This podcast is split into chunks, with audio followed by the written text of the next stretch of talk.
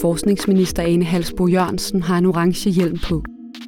Hun står på en platform i samtale med en gruppe ingeniører, der bærer samme hovedudstyr. Vi har forskere, der er gode til det. Vi har erhvervsliv, der er klar. Nu skal vi også politisk skabe nogle rammer, lyder hendes stemme i en speak hen over scenen. Videoen bliver lagt på Uddannelses- og Forskningsministeriets hjemmeside i efteråret 2020, hvor regeringen præsenterer sin historisk ambitiøse grønne forskningsstrategi. Formålet med regeringens øh, grønne forskningsstrategi er at målrette forskning og innovation mod tre formål. Danmarks klimamålsætninger, styrke dansk natur og miljø og et grønt erhvervsliv. Som en del af regeringens forskningsstrategi blev der afsat svimlende 2,7 milliarder kroner til grøn forskning og innovation bare i 2021. Men spørgsmålet er, hvad man får for det store beløb. Kommer de mange forskningskroner i sidste ende til at gøre en forskel for klimaet? Forventningen fra regeringens side er, at de med de her 2,7 milliarder kroner investeret i forskning og innovation vil være med til at bidrage med de nye løsninger, som der skal til for at indfri en 70% reduktion af CO2-udledninger på dansk jord. I en ny rapport fra Tænketanken DEA har Jeppe Wohlert undersøgt, hvordan det går med regeringens ambitiøse grønne forskningsstrategi. Så mit navn er Jeppe Wohlert, og jeg er programleder for forskning og innovation i Tænketanken DEA. Jeg har en, øh, en master i Political Science fra New School University og er kandidat i statskundskab fra Københavns Universitet. I dag handler klimapodcasten om, hvorvidt regeringen har fat i den lange ende i deres bud på, hvordan man skal lade videnskab og teknologi drive den grønne omstilling. Mit navn er Louise Skov Drivsholm, og jeg er journalist på Information. Jamen, øh, ved du så tænker jeg bare, at vi går i øh, gang med interviewet, så jeg stiller bare spørgsmål, og så tager vi dem jo bare øh, hen ad vejs. Det kan du tro.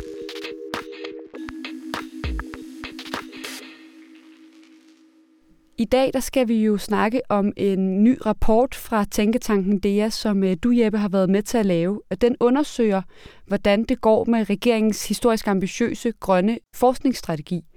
Hvorfor har I undersøgt det? Jamen helt kort, så kan man jo sige, at forskning og innovation spiller en afgørende rolle i den grønne omstilling.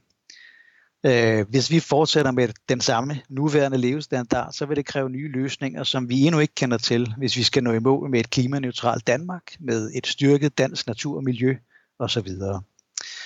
Øh, og vi havde en forventning om, at øh, da vi gik i gang med vores analyse eller vores undersøgelse, at regeringen ville begynde at interessere sig for de tanker om en missionsdrevet forskning og innovationspolitik, som har bredt sig på tværs af Europa det sidste årti. Og halvvejs gennem vores undersøgelse, så lancerede regeringen så den grønne forskningsstrategi med fire missioner for den grønne forskningsinnovation. For det første fangst og lagring eller anvendelse af CO2. For det andet en mission omkring grønne brændstoffer til transport og industri. For det tredje en mission om klima- og miljøvenlig landbrug og fødevareproduktion. Og for det fjerde den her mission om cirkulær økonomi med fokus på plastik og tekstiler. Man kan sige, at missionsdrevet forskning og innovationspolitik i bund og grund handler om at sætte politiske målsætninger for bidraget fra forskning og innovation til komplekse samfundsudfordringer. Det kan være klimaudfordringer, det kan være en aldrende befolkning, det kan være øh, sundheden i vores have og i vores jord, så vi bruger til fødevareproduktion. Man kan sige, at en missionsdrevet forskning og innovationspolitik groft sagt har tre kendetegn. For det første så anvender den missioner til at sætte en retning for forskning og innovation, og her er det helt afgørende, at man har konkrete, målbare og tidsbundne mål, øh, hvis de her missioner skal blive en succes. Man er simpelthen nødt til at vide, hvor langt man er fra målet, hvor man skal hen, og hvornår man kommer i mål, hvor øh, hurtigt det går, og om det går hurtigt nok, så man har øh, mulighed for at justere sin indsats undervejs. Hvis ikke, der, hvis ikke du har et konkret målbart og tidspunkt mål, så bliver det ganske uforpligtende øh, at sigte mod et eller andet, som ingen rigtig øh, ved, hvad er, eller måske er helt enige om, hvad er. Det var den første pointe. For det andet så kendetegnes øh, missionsdrevet forskning og innovationspolitik ved, at missionerne er målrettet samfundets store udfordringer. Og for det tredje, så er den her politik defineret ved, at missioner rækker ud over den traditionelle forsknings- og innovationspolitik, hvor man støtter forsknings- og innovationsprojekter, og ind i andre politiske domæner, som for eksempel skattepolitik, regulering og offentlig indkøb. Det her det er, det er helt afgørende øh, en forskel på tidligere tiders øh, forskning og innovationspolitik, i og med at man går ind og interesserer sig for, hvordan de løsninger, som forskning og innovation bidrager med, rent faktisk bliver taget i brug og bidrager til de her samfundsudfordringer, man ønsker at adressere.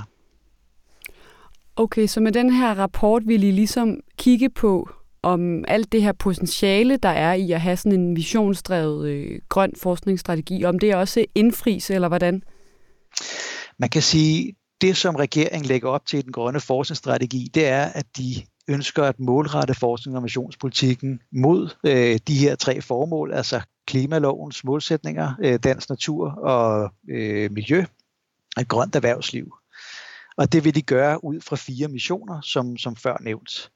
Øh, og det vi så gør, det er at sige, fint, i og med, at vi nu har et initiativ, der ønsker at gøre det, øh, så er der en række overvejelser, som regeringen bør gøre sig i det fremadrettede arbejde med den her grønne forskningsstrategi, for man er nødt til at spille på en række andre instrumenter eller tangenter, hvis man rent faktisk vil nå i mål med, at forskning og innovation skal bidrage til eksempelvis øh, klimalovens målsætninger.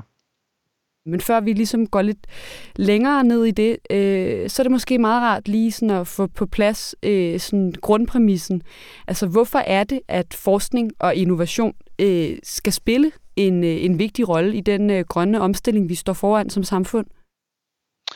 Ja, der har øh, Klimarådet jo været ude og pege på, at hvis vi fortsætter med vores nuværende øh, adfærd, øh, både som borgere, men også rent politisk, så vil vi i 2030 mangle at reducere vores drivhusgasudledning for, øh, hvad der svarer til 19 millioner ton CO2-ekvivalenter. Øh, cirka 11 af de øh, CO2 øh, cirka 11 ton af de her CO2-ekvivalenter vurderer Klimarådet, at vi vil kunne nå med eksisterende løsninger, men vi skal altså ud og finde løsninger for cirka 8 millioner ton CO2-ekvivalenter, øh, som vi endnu ikke øh, har taget i brug, øh, og måske ikke helt er bekendt med endnu. Så man kan sige, at forskning og innovation har jo en ret konkret rolle at spille i forhold til at nå i mål med klimalovens målsætninger, altså klimaneutralt Danmark, ikke alene hvis vi bare kigger på 2030-målet om en 70% reduktion af vores drivhusgasudledning.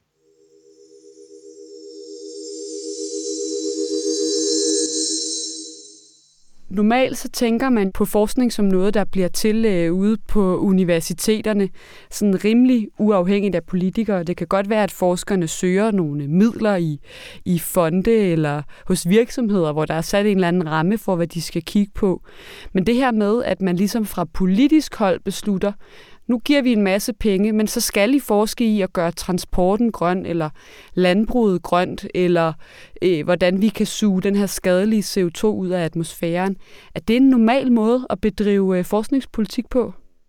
Absolut. Øh, det kan man sige, at der hviler regeringens udspil jo i virkeligheden på en, en, en hvis ikke øh, århundrede, så i hvert fald årtier lang praksis. Man har haft store forskningsmissioner i det 20. århundredes USA inden for landbrug, forsvars, energiteknologi og rumteknologi osv. Og det er nok her, man kender øh, de mest berømte forskningsmissioner, altså øh, Apollo-missionen om at sætte en mand på månen, og Manhattan-projektet om at udvikle den første atombombe. Så der har altså været masser af missioner, også inden for landbrug, om hvordan man kunne bruge forskning til at udvikle løsninger for samfundet, øh, at udvikle innovationer til erhvervslivet, eller bidrage til at udvikle innovationer i erhvervslivet, altså styrke erhvervslivet osv. Så kan man også tale om, at øremærkede midler inden for forskning har kendetegnet ikke bare Danmarks forskningspolitik de sidste par årtier, men også EU's forskningspolitik, som jo har stor indflydelse på os. Øhm, der har man i EU siden 1984 haft øh, rammeprogrammer for forskning og teknologisk udvikling, hvor man har specificeret, øh, hvilke temaer man har ønsket at støtte forskning indenfor. Man kan sige, at tidligere havde man et fokus på at øh, løse meget konkrete teknologiske udfordringer. Det er jo svært at sætte mand på månen, men et eller andet sted, det er også en meget øh, teknologisk afgrænset øh, opgave, hvor man skal kontrollere øh, en opsendelse af en raket og øh, overlevelse af nogle mennesker og få dem bragt til månen og tilbage igen. Det nye ved missionerne i dag, det er, at når man tager udfordringer som, øh, som klimaforandringer op, så er det ikke nok bare at have teknologiske løsninger. Det er også nødvendigt, at man beskæftiger sig med menneskelig adfærd, Øh, vi er nødt til at ændre adfærd på mange forskellige måder, hvis vi rent faktisk skal øh, udlede mindre øh, øh drivhusgas. Men jeg kan ikke lade være med at tænke, normalt er mange offentlige øh, forskningskroner jo kendetegnet ved at være nogle af de relativt få frie midler, hvor forskerne selv kan definere, hvad de vil kigge på og hvordan de vil gøre det. Når man så tager så stor en del af det årlige offentlige forskningsbudget og siger, I skal kigge på de her specifikke missioner, I skal endda kigge på den specifikke teknologi, CO2-fangst og læring, er det, kan det ikke på en eller anden måde udfordre noget forskningsfrihed, eller risikere at pege forskerne et sted hen, der ikke er det mest relevante øh, for deres felt, eller med deres viden, eller hvad tænker du om det? At man kan sige, at der er jo altid en balance mellem at have frie midler og have strategiske forskningsmidler. Og den balance er blevet diskuteret i årtier, uden at man på nogen måde er nået til enighed om, hvor den ligger henne. Øhm, man kan sige, at dansk forskning har klaret sig rigtig godt igennem flere årtier, øh, og et eller andet sted er det måske et udtryk for, øh, at vi har en eller anden form for balance, som er, er gavnlig mellem de frie midler og de øh, politisk prioriterede midler. Det er vigtigt at forstå, at der kan være mange måder at blande sig på øh, som politiker. Man kan på den ene side have vedvarende investeringer i tematiske forskning, hen, tematisk forskning hen over årtier, øh, som kan bidrage til at opbygge nye, stærke forskningsmiljøer. Øh, det har vi blandt andet set med investeringer i øh, vindenergi. Øh, igen, de store forskningsmissioner i det 20. århundrede har i høj grad også bidraget til, at man har øh, forstået nogle grundlæggende problemstillinger inden for, for temaer som øh, vindenergi eller som fødevareproduktion, som har været gavnlige for forskningen øh, i, i, i bred forstand. Så kan der være andre forsøg på at accelerere forskningens bidrag til erhvervslivet for eksempelvis. Og det er måske i højere grad afhængig af, at der allerede er eksisterende og stærke forskningsmiljøer, som man kan trække på øh, i et forsøg på at, øh, at igen accelerere den værdi, som forskning kan skabe for virksomheder. Og uanset om man tager en model som den, hvor man forsøger at skabe værdi på kort sigt, eller om man ønsker at investere i en mere langsigtet øh, strategisk forskning, som måske om 15 eller 20 år vil kunne skabe værdi for erhvervslivet eller for samfundet bredere set, så er den her politisk prioriterede forskning, det man kalder for strategisk forskning, også afhængig af den frie forskning, som kan skabe værdifuld viden der, hvor vi mindst venter det. Men når vi står over for en udfordring som klimaudfordringerne med en målsætning om 70% reduktion allerede om 10 år, så kan det være svært at, øh, at håbe på, at forskningen vælger at beskæftige sig med øh, alle de mest relevante spørgsmål på meget kort tid. Så der giver det god mening, at man øh, forsøger at gribe ud efter at støtte forskning inden for det grønne område øh, med henblik på, at øh, vi opnår en stærkere viden omkring det her, fordi vi har også et 2050-mål. Øh, det er ikke nødvendigvis lang tid i forskningsverdenen, altså et mål om, øh, om 30 år, men det er dog trods alt en, en lidt længere bane end 2030-målet. Og så er der jo så 2030-målet, hvor vi er nødt til at rykke relativt hurtigt, øh, og måske i virkeligheden er nødt til at, øh, at arbejde med nogle af de løsninger, som, øh, som er ved at være forholdsvis modne og lovende øh, i dag.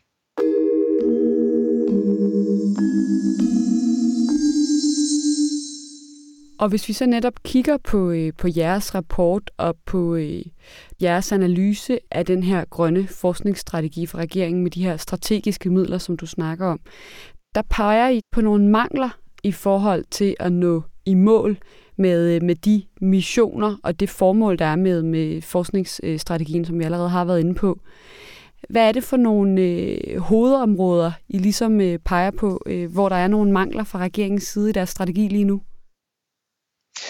Jamen, som jeg var inde på tidligere, så øh, vælger vi jo så at se på den grønne forskningsstrategis bidrag til klimamålene, fordi det er de to eneste mål, som er konkrete, tidsbundne og målbare. Øhm, så vores anbefalinger går jo på, at hvis de her fire missioner i regeringens grønne forskningsstrategi for alvor skal bidrage til opfyldelsen af klimamålene, så er der tre punkter, øh, hvor vi har noget at arbejde med fremadrettet igen regeringsudspil øh, er lovende på flere punkter, men for det første så mangler den altså en tydelig køreplan for, hvordan de her nye løsninger, som man ønsker at udvikle i de fire missioner, forventes at levere reduktioner af drivhusgasudledning. Det er ikke længere nok kun at udvikle løsningerne, hvis vi har et konkret mål som 70% reduktion af drivhusgasudledning i 2030. Hvis det er målet, jamen så skal løsningerne jo også tages i brug og rent faktisk skabe reduktioner. Så hvad er realistisk i forhold til at nå målet i 2030 og i forhold til 2050? Hvilke andre typer af finansiering vil det kræve? Hvor hurtigt skal det gå? Hvilke andre instrumenter vil det kræve? De overvejelser mangler vi at se øh, en decideret køreplan for, altså forstået som, øh, at regeringen tydeliggør, hvordan de forventer, at de her fire forskningsmissioner vil nå at bidrage til øh, reduktioner i 2030. Det var det første punkt. Så er der for andet øh, for os at se øh, en række mangler i udspillet, som handler om, at vi også skal understøtte et marked for de nye løsninger, man ønsker missionerne skal levere. Altså igen, øh, der findes ikke et marked for grønne brændstoffer i dag. Øh, det er ikke særlig klart, hvad det er for nogle løsninger, vi forventer, der skal komme for missionen omkring øh, et klima- og miljøvenligt landbrug og fødevareproduktion. Men alle de her ting skal ikke alene nå at udvikles, der skal også nå at være et marked for dem. Så man kan sige, det der, øh, det der mangler nu, det er, at man ligesom er sikker på, at de øh, løsninger, man har givet en masse offentlige forskningsmillioner til bliver udviklet, at de også kan få lov at komme ud og virke i virkeligheden, at der er regler og efterspørgsel og infrastruktur osv., der understøtter det. Lige præcis. Og øh, hvis man ikke får styr på de her ting, og der har vi jo øh, rimelig travlt, som du også bliver ved med at sige, vi har øh, snart kun ni år til at nå i mål med det her 2030-mål om 70% øh, drivhusgasreduktion. Hvis man ikke får styr på alle de her ting, risikerer man så, at de mange øh, forskningsmilliarder, offentlige forskningsmilliarder, slet ikke får lov at komme ud og gøre den forskel for, øh, for klimaet og for den grønne omstilling, som øh, de har potentiale til? Ja, det vil de jo givetvis gøre, uanset hvad. Spørgsmålet er, om de gør det hurtigt nok. Og nu har vi jo nogle mål, øh, som vi øh, skal arbejde mod, øh, og det står i loven. Så øh, konsekvenserne af, øh, at man måske ikke kærer sig så meget om, hvordan løsningerne rent faktisk skal komme i brug, eller blive taget i brug, det er jo, at vi ikke kommer i mål med klimamålene. Øh, ikke kommer i mål med 2030-målet, hvor regeringen igen har forholdsvis store forventninger til, hvad forskning og innovation kan bidrage til reduktioner. Altså igen de her 8 øh, millioner ton CO2-ekvivalenter, som regeringen forventer skal komme fra nye løsninger. Øh, så risikoen det er jo, at de her nye teknologier og de forskningsbaserede løsninger vil være alt for lang tid om at kunne konkurrere med de fossile løsninger, vi har i dag, og dermed også alt for lang tid om at levere de reduktioner, som er nødvendige, ikke alene i forhold til 2030, men også i forhold til 2050-målet. Så på baggrund af den her øh, rapport, I har lavet hos øh, DEA om regeringens grønne forskningsstrategi, om de mangler, I ligesom har identificeret, som vi nu har snakket om, hvad vil du så mene, at øh, regeringen bør gøre for at rette op på det her, for at sikre, at forskningen bidrager til, at vi når, når øh, vores øh, klimamål? Jamen, regeringen øh, skal for det første fokusere på at tage eksisterende løsninger i brug. Nu har vi talt rigtig meget om at udvikle nye løsninger i de her fire missioner, og de er selvfølgelig også helt afgørende for, at vi kommer i mål med øh, klimamålene. Men der er jo også en masse eksisterende løsninger, vi har i dag, Eksempelvis har Klimapartnerskabet for Landbrug og Fødevare jo selv peget på, at udtagning af lavbundsjord øh, er en løsning, vi har til rådighed i dag, og som vil kunne reducere øh, udledning inden for eksempelvis landbruget. Der er jo masser af andre eksempler på løsninger, som vi skal have taget i brug allerede i dag. Vi har allerede øh, elbiler, et marked for elbiler med vores infrastruktur i form af ladestander er jo ikke imponerende. Der er igen rigtig mange steder, som, som Klimarådet også har peget på, øh, at vi er nødt til at tage fat i dag. Derudover kan man sige, at vores øh, rapport, som jo primært adresserer de her fire missioner i regeringens grønne forskningsstrategi, øh, jamen der har vi øh, øh, øh, helt konkret tre anbefalinger til regeringen. For det første så er det helt afgørende, at vi får en tilpas høj drivhusgasafgift, som vi får, øh, får stillet i udsigt allerede i dag, og som vi indfører hen over de næste par år. Altså det kan næsten ikke gå hurtigt nok, i respekt for, at virksomheder selvfølgelig også skal have tid til at tilpasse sig den nye afgift. Men hvis man allerede i dag stiller dem udsigt, at der kommer en udgift, og at den bliver så og så høj, og den vil blive indført inden for de næste par år, jamen så giver man dem jo en, øh, en, betydelig tilskyndelse til, at de øh, allerede nu her i dag øh, begynder at investere i at udvikle og i at adoptere øh, mere klimavenlige løsninger. For det andet, så ønsker vi, at man øh, i det fremad arbejde med strategien for offentlig indkøb forholder sig mere konkret til de missioner, man ønsker at understøtte. De er i dag overhovedet ikke nævnt i, øh, i, i regeringens strategi for offentlig indkøb, som jo kom stort set øh, samtidig med øh, den grønne forskningsstrategi.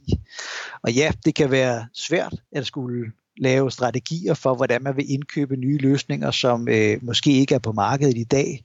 Øh, men faktum er, at hvis ikke vi gør forsøget, øh, så vil de her markeder altså ikke blive udviklet hurtigt nok til, at vi kan nå at bidrage med reduktioner inden 2030. For det tredje, så er der behov for en strategi for at understøtte den nødvendige regulering og opbygning af infrastrukturen for de grønne løsninger, som man ønsker øh, og håber på vil blive udviklet inden for de her fire missioner. Du skal have tusind tak, Jeppe, for at du vil øh, medvirke i dag og gøre os klogere på de grønne forskningsmilliarder og de udfordringer, der kan være i at få dem brugt klogt. Selv tak. Og også tak til dig, der lyttede med. Med i redaktionen var også Martin Ban, Anders Fjordbak Trier og Anne Pilegaard. Vi lyttes ved.